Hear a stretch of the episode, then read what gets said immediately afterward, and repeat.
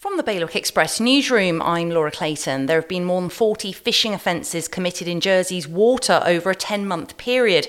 The Marine Resources Department said the most common being undersized fishing.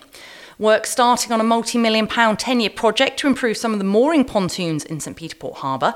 Guernsey Port said the work will benefit at least 130 boat owners. Sark's Chamber of Commerce is calling on the community and businesses to rally round to ensure the island is lit up this Christmas. Sark Electricity has said it can't afford to fully fund the festive lights anymore. The Chamber of Commerce is working on alternative plans. And Jersey's Great British archer, personal trainer, and former Miss Battle, Lucy O'Sullivan, has added another string to her bow.